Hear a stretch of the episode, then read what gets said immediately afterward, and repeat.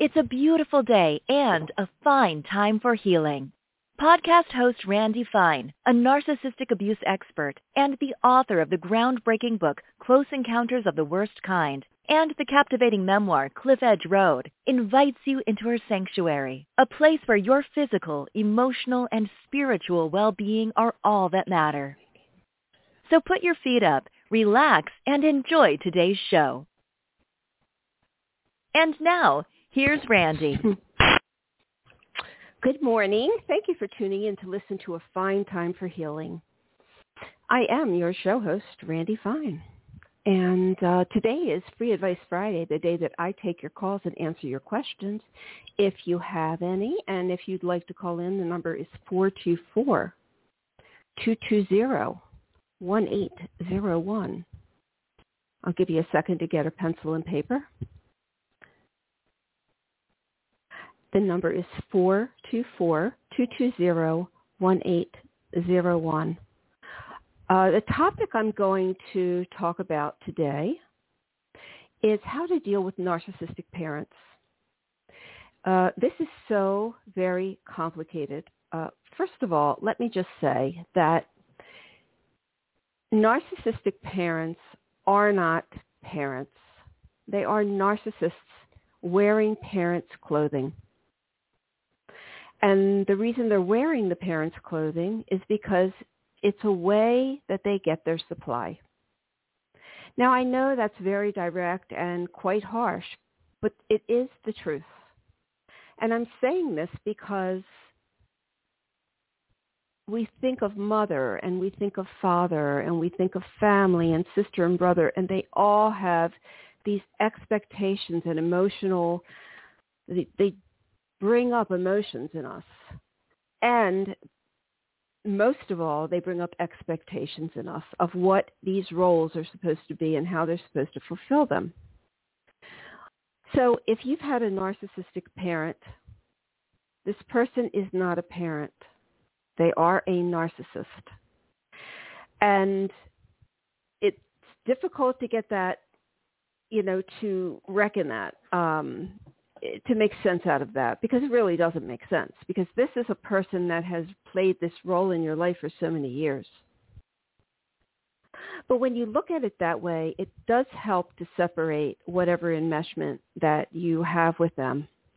And the other thing that I recommend in order to help to separate this enmeshment, emotional enmeshment that you may have with your narcissistic parent or parents, is to assign them a name.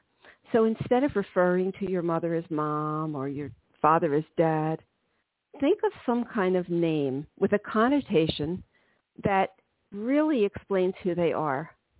I don't mind if it's a very negative connotation, because you almost need to shock yourself to think a different way. And if you never say mom, but you say, my female parental unit or something like that, it takes away all the expectation and emotion that's associated with it. So this is a problem. Dealing with narcissistic parents is a problem so many people have. And even if you are dealing with a situation with an adult narcissistic relationship, chances are that you had something like this in your childhood.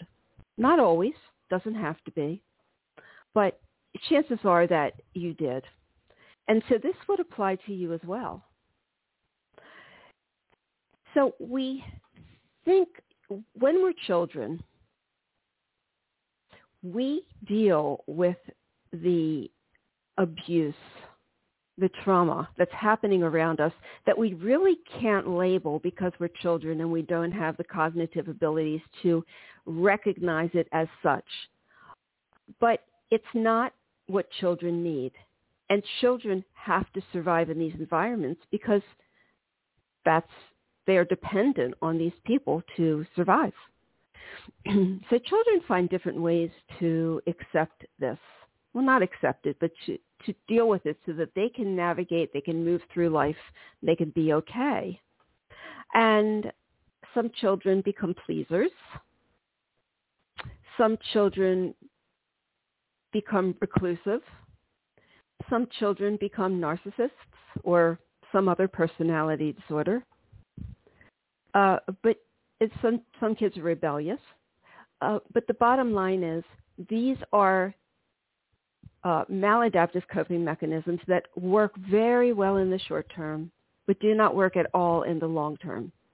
So long term meaning that when you're an adult, these are not going to work for you. They got you through your childhood, but they don't work in adulthood. And you have to understand, you've got to recognize the difference between the ways that you have always coped with life and the ways that you should cope with life or are more healthy to cope with life. I know that you understand this because I've said this a million times, but this is brainwashing and psychological warfare. And narcissistic parents start the abuse from day one of your life. You are conditioned for years and years and years and years to be the way you are and to act the way that you did with your parents. This is years of conditioning that have to be undone. And another word for conditioning means brainwashing or mind control.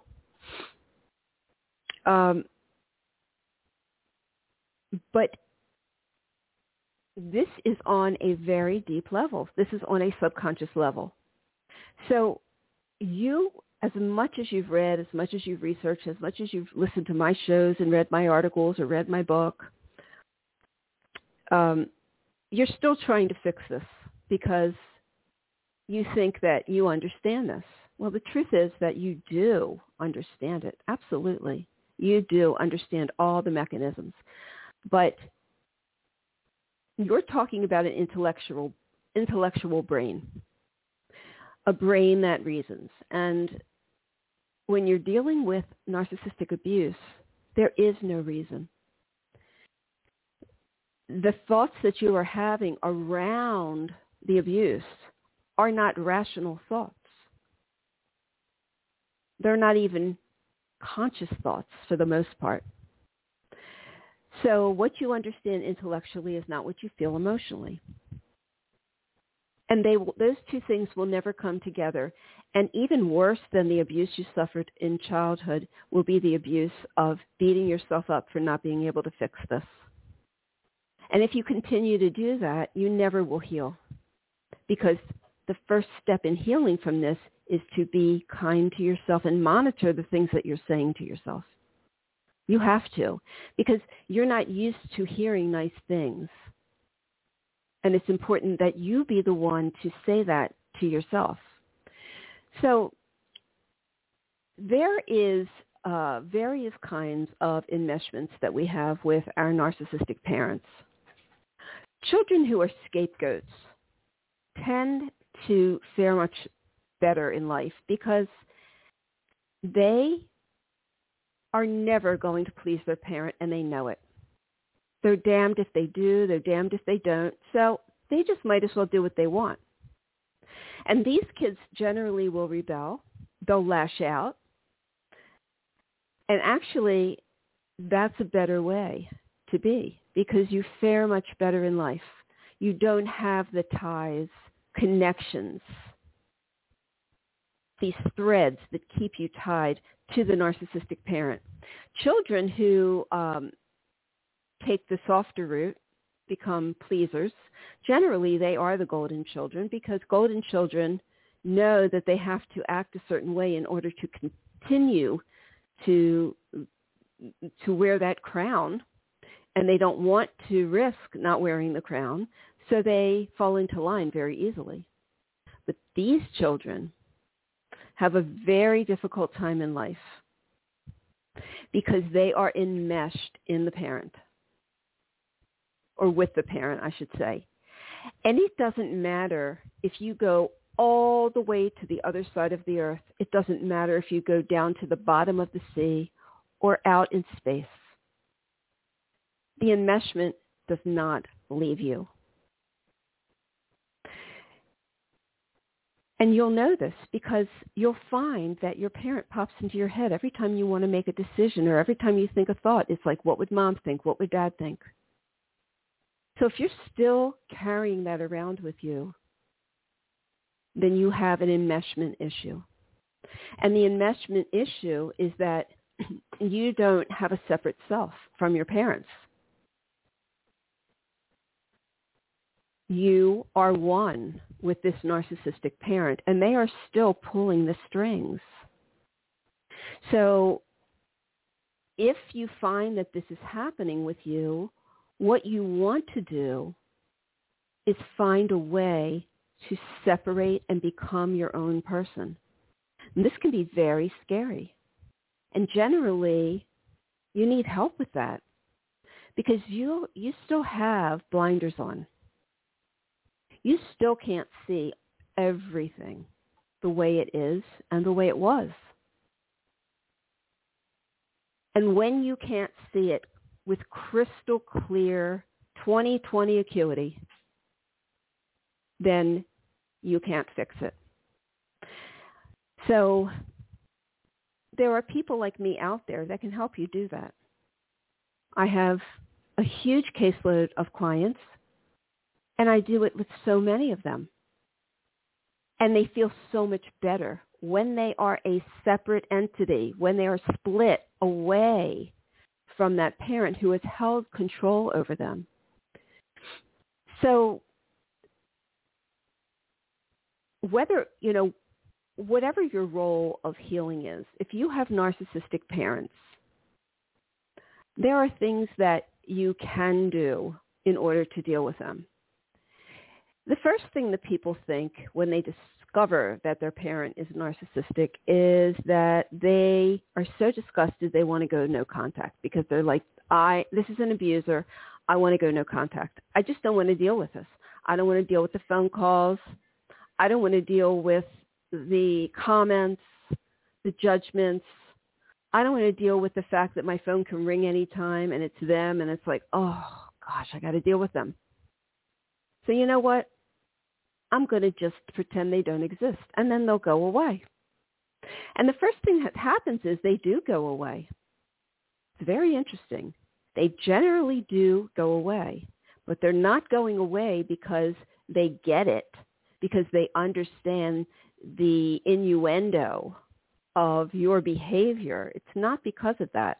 It's because they realize that you are sort of onto them. So they disappear for a while to get you to calm down, to get you to want them more, to get you to forget about what is in your head about them being narcissistic.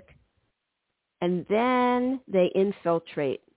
Little by little, they begin coming back into your life. So this is not a strategy that you want to use if you do not want to have contact with your parents. Let me stop for a moment. If you have paper and pencil, the number to call in is 424-220-1801, 424-220-1801. And if you're listening, thank you for listening. I'd love to hear your comments, but it's okay. Thank you for listening. So we're talking about no contact versus low contact or, minimal contact or whatever. Either way you do it, there comes a time when you're going to have to make some sort of statement about what you are trying to do. And when I say that, I don't mean lay it on the table and say, I know you're narcissistic. I know I've been abused. I know I need time. No, you don't do that because you don't want to trigger them into being angry and coming at you more. So what you do is you say, because you need, if you're going to heal, you need a space of at least 3 months where you're not expecting a text that could come in at any moment or a phone call that can come in any moment, or you open up your email and there it is. Because you know what that does is that keeps you in low-lying stress at all times.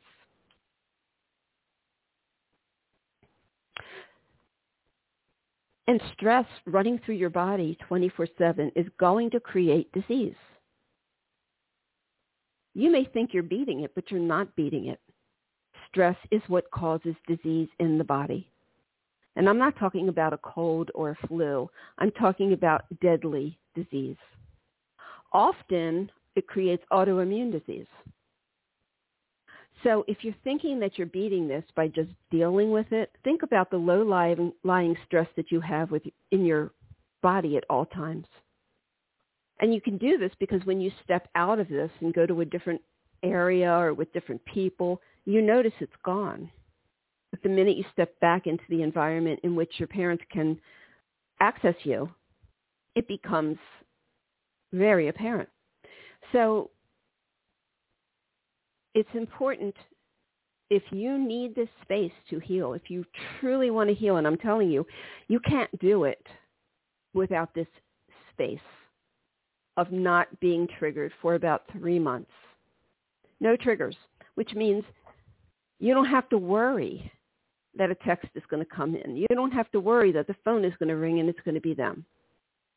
So what you do is you call up that parent, or sometimes it's easier to deal with the enabling parent. You can do it by email. You can do it by letter. But you have to state, Mom, Dad, whatever, I am going through something right now and I'm trying to work through it. And I need space to do that. And you won't be hearing from me for a while. When I'm done, I will contact you. And if they ask you what is going on, you say, I do not wish to talk about it. I really don't want to talk about it. All I'm asking for you is that you give me the space I need to heal what I'm trying to heal. Never tell them what it is. Then hang up the phone or whatever. Make it brief if you're talking on the phone, or you can email it. If you feel like you just can't confront either parent, then you can do it by email. But once you do this, you are free, because it's not like you're wondering what they're wondering. When you just ghost your parents, in the back of your mind, you're wondering, what are they thinking? Are they worried? Are they upset? So if you give them this information up front, and you say, this is the situation, and I'm asking you to respect it, then you are free. And during that time, with no triggers and no threat of triggers, you can begin to heal. The stress is gone. You will first maybe have a hard time with it, but you don't have that stressor. Often what will happen is the parent will try to breach that boundary. They'll leave a message, I haven't heard from you, or text you or whatever. Well, now you know that's BS, because you told them, I am taking some time off and I will contact you when I'm ready. So if they try to intrude on that time, it's very obvious that they do not respect your boundaries. And you don't have to worry about it, because you told them. And if they're worrying and they're brooding and thinking things, thinking you're sick or you're this or you're that, let them think it. They're going to think it anyway, because you're not there 24/7 in most cases. Maybe, you know, if you live with your narcissistic parents, it's a different situation. But if you're an adult away from your narcissistic parents, you're not with them 24/7. They're doing a whole lot of that thinking anyway. It doesn't matter if you ghost them. It doesn't matter if you tell them you're taking a break. It doesn't matter what you do. They're still thinking those thoughts all the time about you. Something must be wrong with you. What is it? Never taking responsibility for the fact that they are the ones responsible for you acting the way that you are, and that they need to deal with their feelings. Well, they have to deal with their feelings. So it doesn't matter what they're thinking when you are in your healing bubble, your vacuum. And during this time, this is really the best time to consult with an expert or somebody like me who just can give you some tips on how to guide you through this process, because you want to make the best use of this, and your thoughts are going to intrude because you are running thoughts through your head at all times. And the thoughts, many of them are negative and self-effacing, self-abusing. So you need somebody to help you see what you're doing to yourself now, now that you don't have the trigger, what you're doing to yourself, and to help you stop doing that, because you have to let that go first. But when you don't recognize what you're telling yourself, you can't let it go. So it's an outside person who understands this and understands how the healing process works that can help you with these little bits of information. Doesn't mean you have to be with the person for years and years or months and months, but you need to get a little bit of help during this time so that you can make the best use of it. Now, when you begin to feel better, that's when you make a decision. Do I want to contact them? And at this point, you don't have to, because you left it open-ended. It's always good at some point to say, you will not ever be hearing from me again. But it takes a long time to get to that place, because you have a process that you have to do to declutter your mind from the brainwashing. So by the end of that time, when you have clarity, that is when you can make a decision for contact or no contact. Do not do it before, because if you decide to go no contact and you haven't helped yourself heal, you're going to have tremendous guilt feelings, and you're going to be consumed with what they're thinking and if they're going to call you when you don't want them to.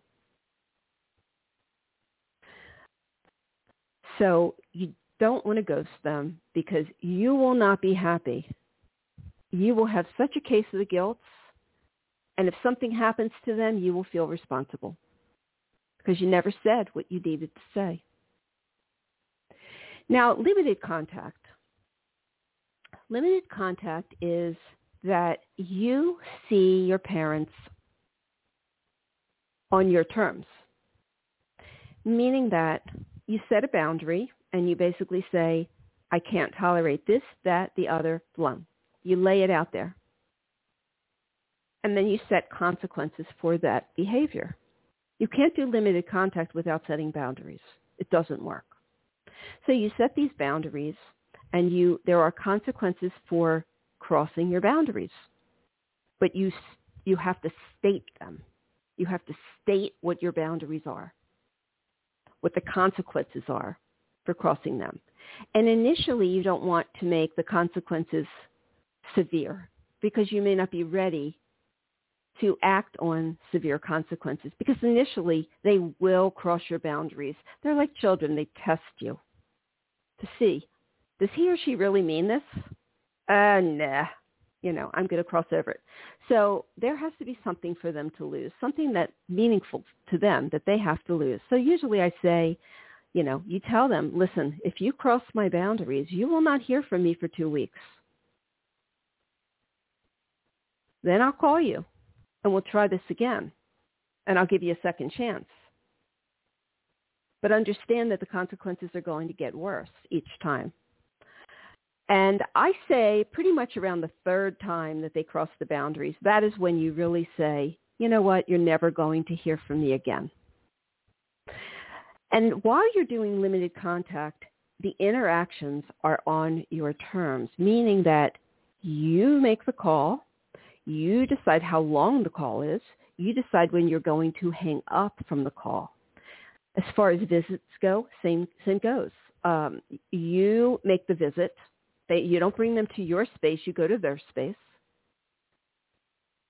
You decide how long you're going to stay. You decide at what point, when they drive you crazy, you're going to say, okay, got to go now. So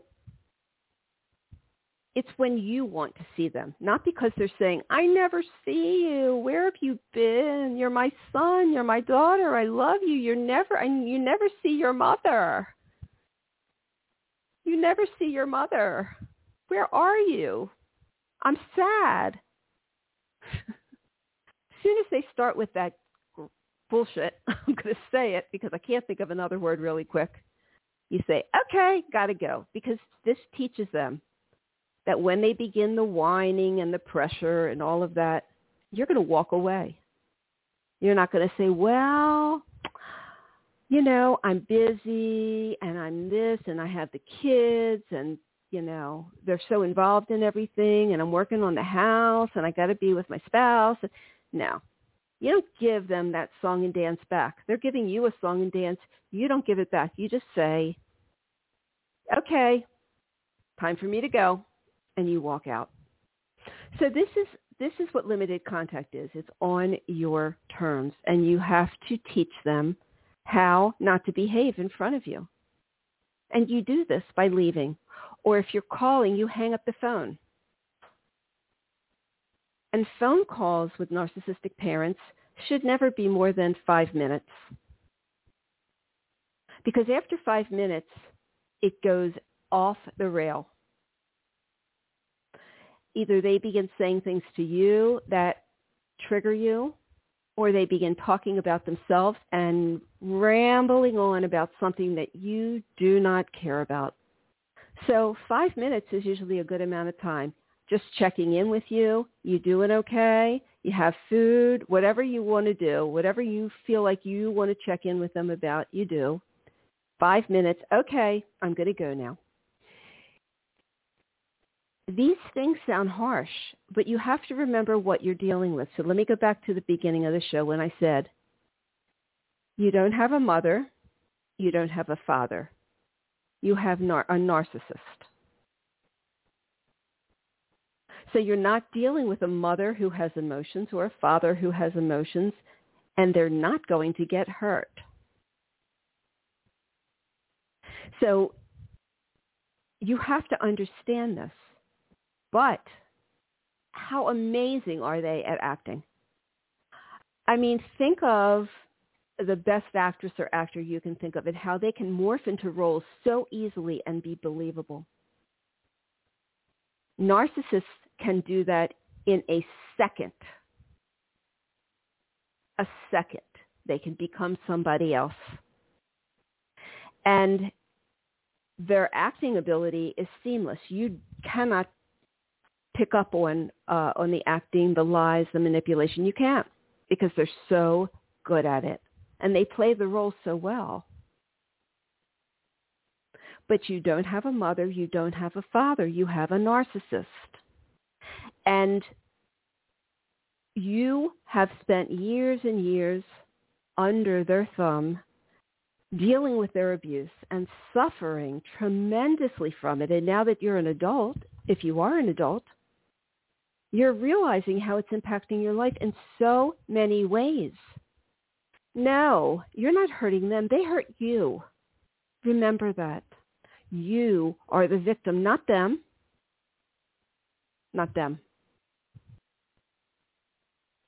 And every time you begin to get a case of the guilt, you tell yourself, I am the one that got hurt. So what if they're wallowing in misery or whatever they're doing? You can't even begin to know what they're talking about.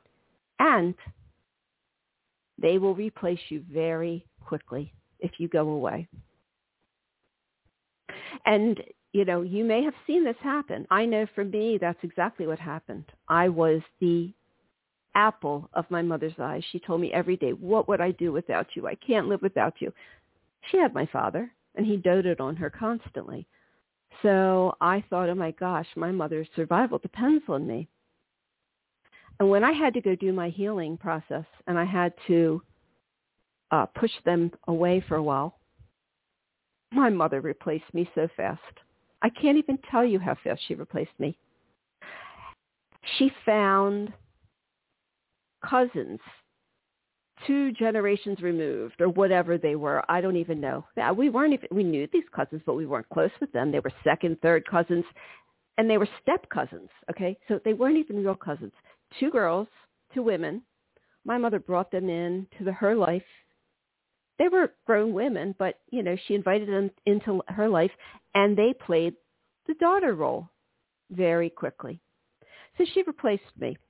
I'm not resentful. I'm glad.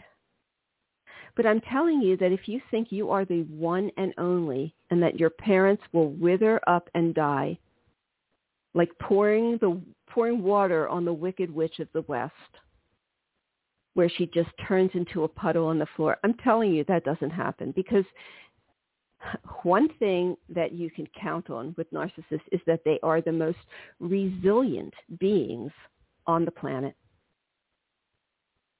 They survive no matter what. They know how to do it. It's innate. It's embedded in their personality disorder, in their pathology.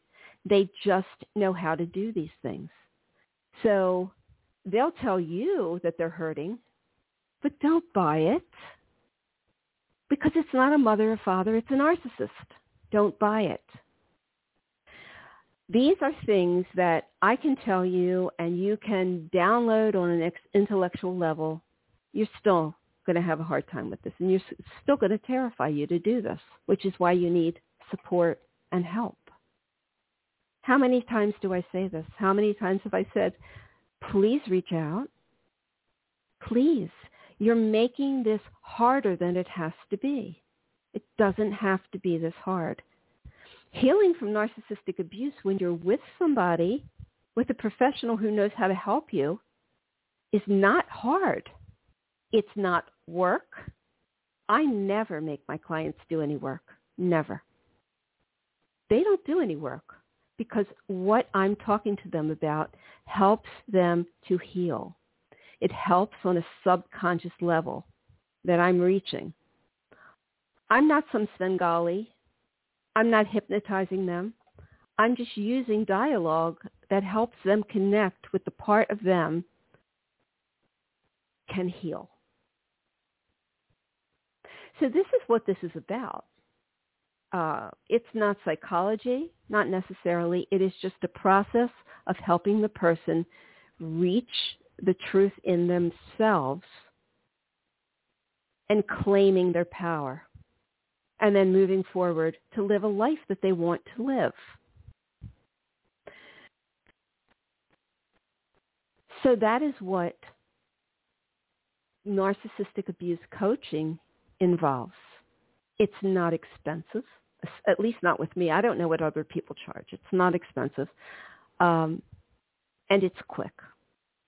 So I just want you to keep that in mind when you're going through this process, because you're listening to my advice. I know you're out there, and you may try these things, but they're going to be hard for you, torturous maybe. I know when I work with my clients and I get them to this place where they need to take this break and make this statement, they want to do anything but. They tell me how scared they are. They tell me this isn't going to work. They tell me the parent is just going to yell at them. And every single time it goes really well. It doesn't go at all how they plan. Because the narcissist is thinking, yeah, right. Yeah, right. Okay, I'm going to run all over that. Yeah, that's what he says. That's what she says. I don't believe him, because I am the one in control. I am the one in power. And you know what? Let them think it. Ha ha. Let them think it. Because I'm going to come right in, and I'm going to subtly do it. I'm going to do it in ways that they don't even realize I'm creeping in. And before they know it, I am back, and they are under my control. So narcissists don't believe you when you do this, which is why you have to have consequences, and you have to enforce the consequences. So these are some ways this is really the nitty-gritty of dealing with narcissistic parents.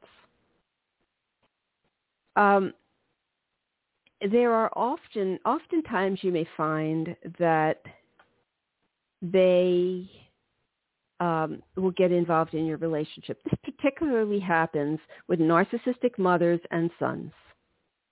Narcissistic mothers do not want their sons to replace them. And they see the partner, the spouse, the girlfriend as replacement. And they have raised their son in many cases to be a surrogate partner. This is called emotional incest. So the child is responsible for all the aspects of being a partner without the sex. There is no physical contact that way. But it's emotional. It's emotional incest. And the mother does this because she doesn't want the son to leave her. And so any woman, or man for that matter, that their son encounters is a threat. It's a threat. He's going to leave me. So I am going to decimate her. I am going to reduce her to a nothing. I'm going to make her feel so small. I'm going to make her feel so bad about herself. I'm going to make every interaction I have with her a nightmare. So she'll leave. And I'm going to tell her things about my son that aren't true. I'm going to say he's got a hot temper that you maybe haven't seen yet, that he has had a string of girlfriends or whatever she wants to think of to make the girl or girlfriend or spouse want to just run because they're like, oh, I didn't know that about him. So the mother is working very hard at messing up the relationship. Understand that. And this is, like I said, particular with narcissistic mothers and their sons. And what happens is the son feels divided. And the spouse is saying to the son, you never stand up for me. When it comes to your mother, you always let her win. You let her say whatever she wants to me. You let her do whatever she wants to do to me. And you never stand up for me. And the wife gets hurt. And then the couple begin arguing. Because the son is enmeshed. He's still tied to the mother. Emotional incest has tied him to the mother and made him feel responsible for her happiness. He can't let his mother down. His mother, again, will wither away and die. And every time he's done the littlest thing to let her down, she throws such a fit. She's crying. She's on the floor. She makes herself sick. She ends up in the hospital. She gets so histrionic. She does all these things. And he goes, okay. You know, don't make yourself sick over this, Mom. Okay. And he sides with the mother. And she will go to any lengths to manipulate him away from his partner because her son is hers. She birthed him and he is hers. So if you're experiencing this problem in your marriage where your wife or your girlfriend is saying to you, why don't you ever stand up for me? This is what is going on. And it's very hurtful to the other person. Very hurtful. And if you love that other person, you have to deal with your narcissistic mother. And that is not easy because you are enmeshed. You are embroiled in this relationship and you don't have a separate self from it. So how are you going to do that? How are you going to develop a separate self when your mother is in your head all the time? You need help to do that.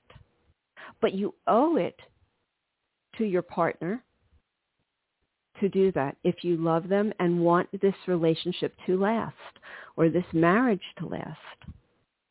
I have heard so many things about narcissistic mothers sabotaging weddings, totally ruining them in various ways. They either wear white like a bridal dress, they wear black, stand up and say something in the middle of the ceremony. They get totally drunk and obnoxious and start saying things during the reception. There's so many ways that they do this because they don't want you to marry. They don't want the son to marry this girl. And it is a lasting scar on the spouse, because we always remember what happens at our wedding. And it's a time where we're supposed to be together, and it is us. It's about us, not about his mother. Narcissistic fathers, let's talk about that. Narcissistic fathers are brutal. They are cruel, and they are belittling, and they make no bones about the fact that they don't care. And you are supposed to step in line with them, or their rage is so powerful, like a lion's roar, you want to run. So narcissistic fathers,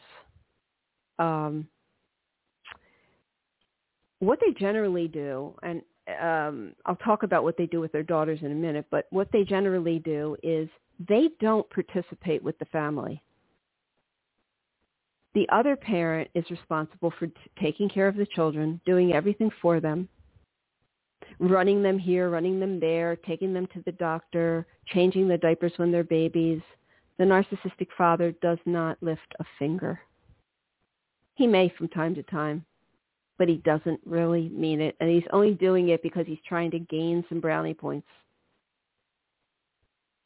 But he has to make all decisions for the family, and you'll find that when you have a narcissistic father, every family outing is orchestrated by him. It's what he wants to do. Because if you're doing something he doesn't want to do, he's not coming along. So it's always you and your other parent, your mother, or whatever, your other parent. And he doesn't come along. And it's very clear he's not interested in what the family has, wants to do. But you do what he does, and yeah, that's the way it has to be.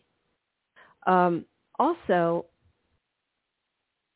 I was going to talk about narcissistic fathers and their daughters. What they do is, when little girls are little and they're still sweet and I love daddy, and they're hugging him and they're just loving daddy no matter what. Daddy's not putting forth any effort, but the little girl just loves her daddy.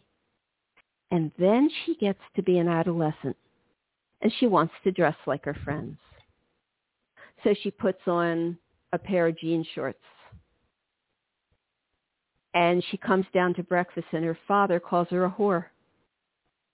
You look like a whore. And he begins to do these things to demean her femininity, her emerging womanhood, to demean it. He doesn't want this to happen. He wants to hurt her. So this is going to really destroy this girl. And even if she has a mother or another parent who is supporting her, it doesn't matter, because children, if they're secure in the love of one parent, but the other parent they're not, that's the direction they go in. They will do anything to try to earn that. You hear of physically abused children who keep running back. They want their parents. They want their abusers. And you think to yourself, why? You are black and blue. Why? You have broken arms. Why? You have broken ribs. Why? Because they want the love of the abusive parent.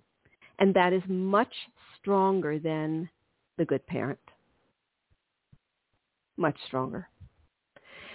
So if you're in a relationship with, if you're in a marriage and you have a child and your spouse is a narcissist, get them out of there as soon as possible.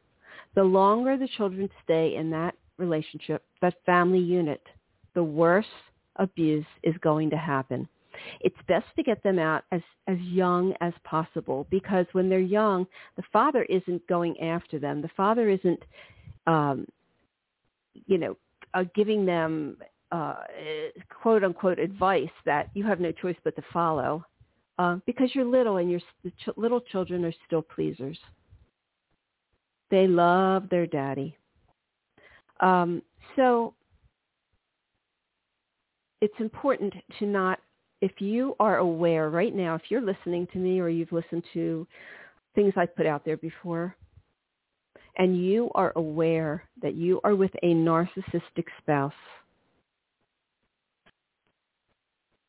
speak to somebody, speak to a professional, get a strategy, make a plan, and leave as soon as you can when you have your plan together. There are ways to do this.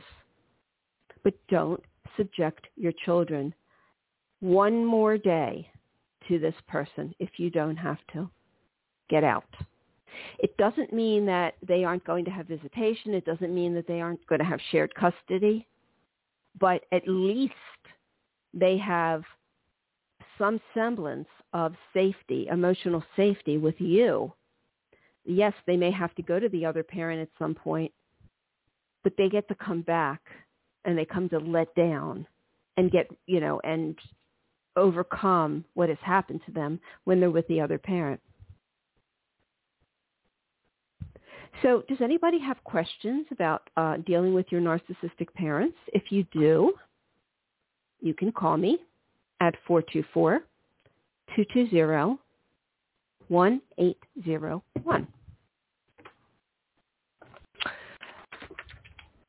Trying to think of what else I want to tell you about how to deal with narcissistic parents. They're famous at dangling carrots in front of you.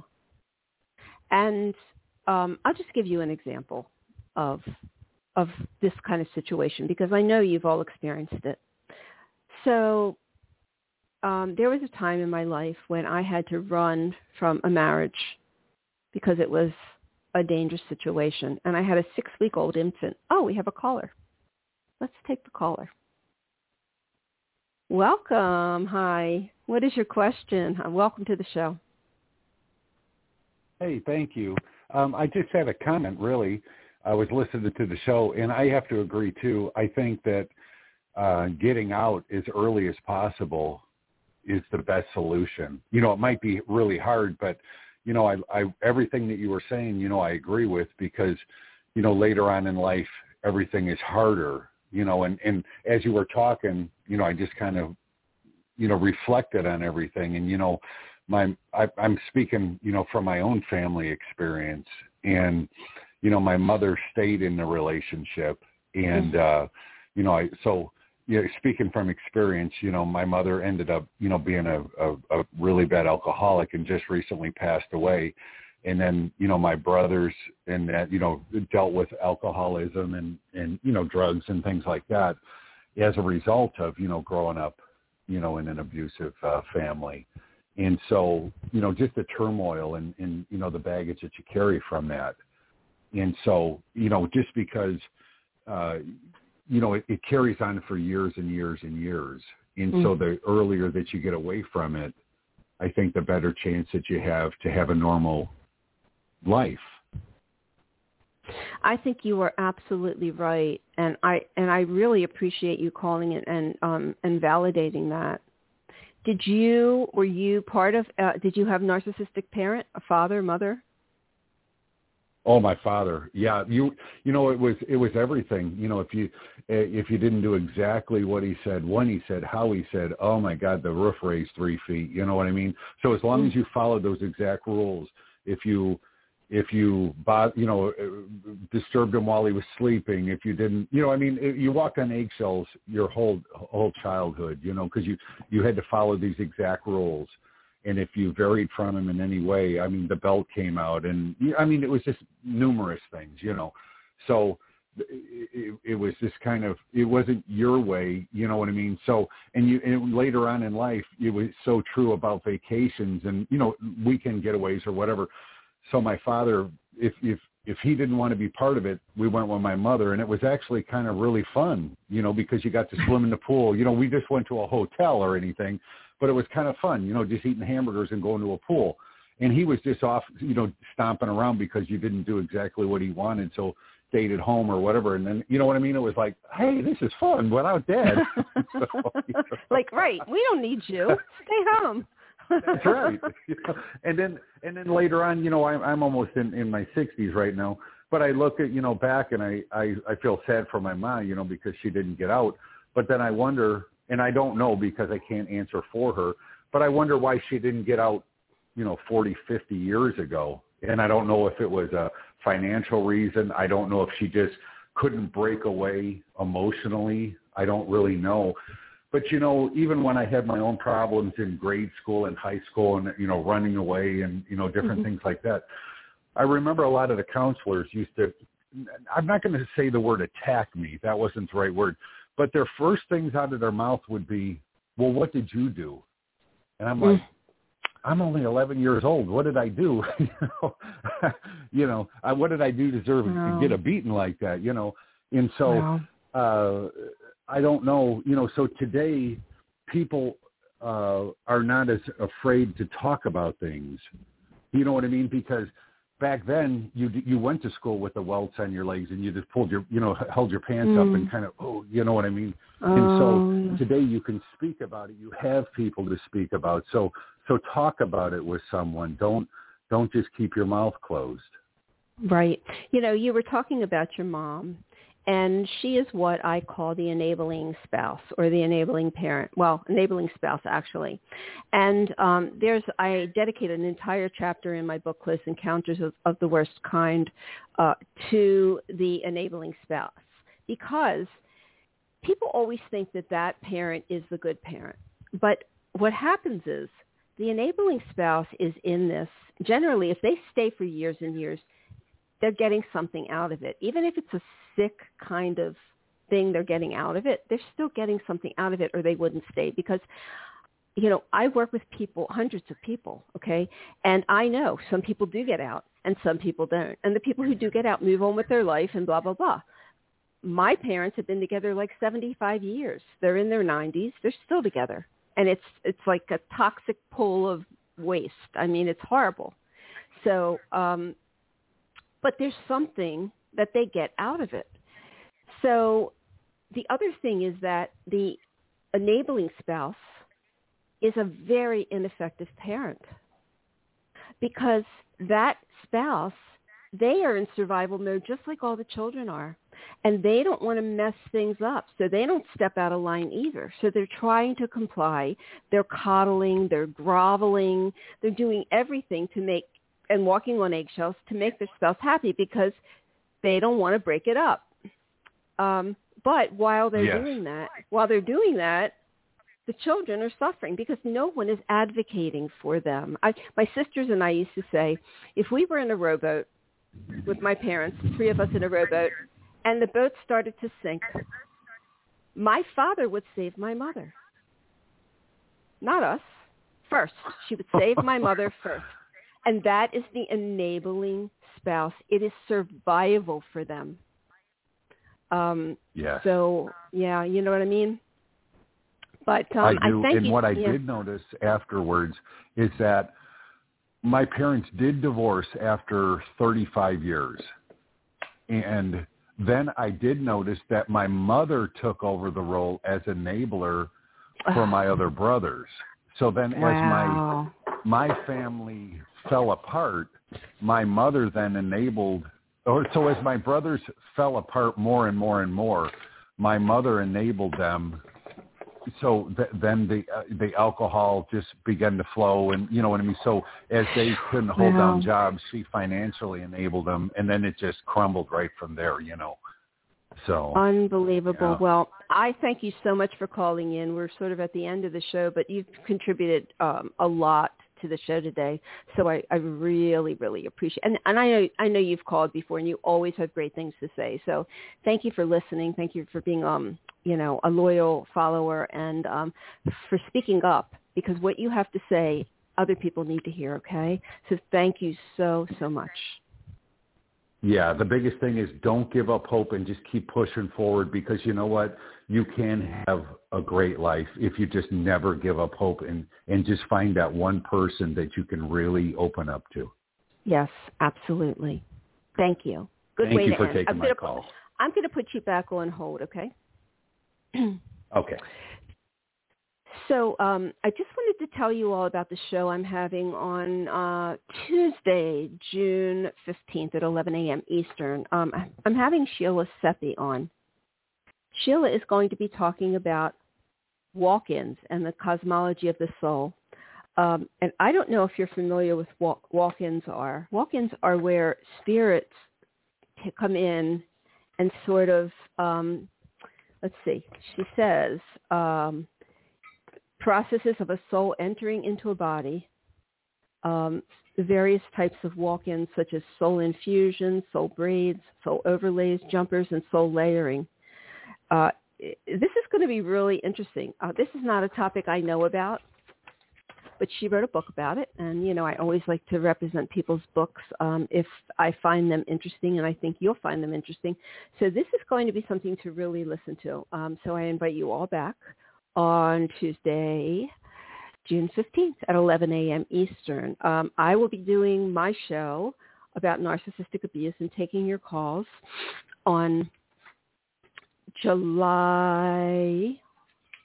Oh, why do I have it there? Okay. I have my show on July 9th. I don't know why I'm doing it so early, but for some reason I am. Okie dokie. Yeah, there's something going on that I felt I know what I did. Okay, I probably booked the, let me see, is that the second Friday? No, it's not the second Friday. Okay. Anyway, I'll be doing this show on June 9th at 11 a.m. Eastern, so I hope you'll come back. Remember the number, but I will tell you, 424-220-1801. Remember that I do have a mobile app. It's the easiest way to access my website and all I do. It's the easiest way to find out what shows are coming up and click on them. So if you don't already have the mobile app, please, you may want to do that. And I would love it if you guys would leave me some reviews. Just be nice. So other people will leave reviews and download the app. I don't make any money at this, so it really doesn't matter to me, but I would just like to know that people are enjoying it. And what else? Okay. So you know my books, Close Encounter of the Worst Kind, The Narcissistic Abuse Survivor's Guide to Healing and Recovery. Now, in addition to being in paperback and and for Kindle, it is an audiobook, and the audiobook is phenomenal. It is not me speaking. I could never do what this person did. She did such a great job. But it gives you a whole different perspective on the book, and I recommend it. So if you don't have the book or you want to just refresh yourself and you have, commutes that you listen to things, that would be a great thing to get. I believe that's it. I think we are out of time. So may joy and serenity always be yours. Goodbye. We hope you enjoyed today's show. Visit randifine.com, RANDIFINE.com, and be sure to sign up to receive updates on the latest blog posts, events, and upcoming shows. Thank you for listening.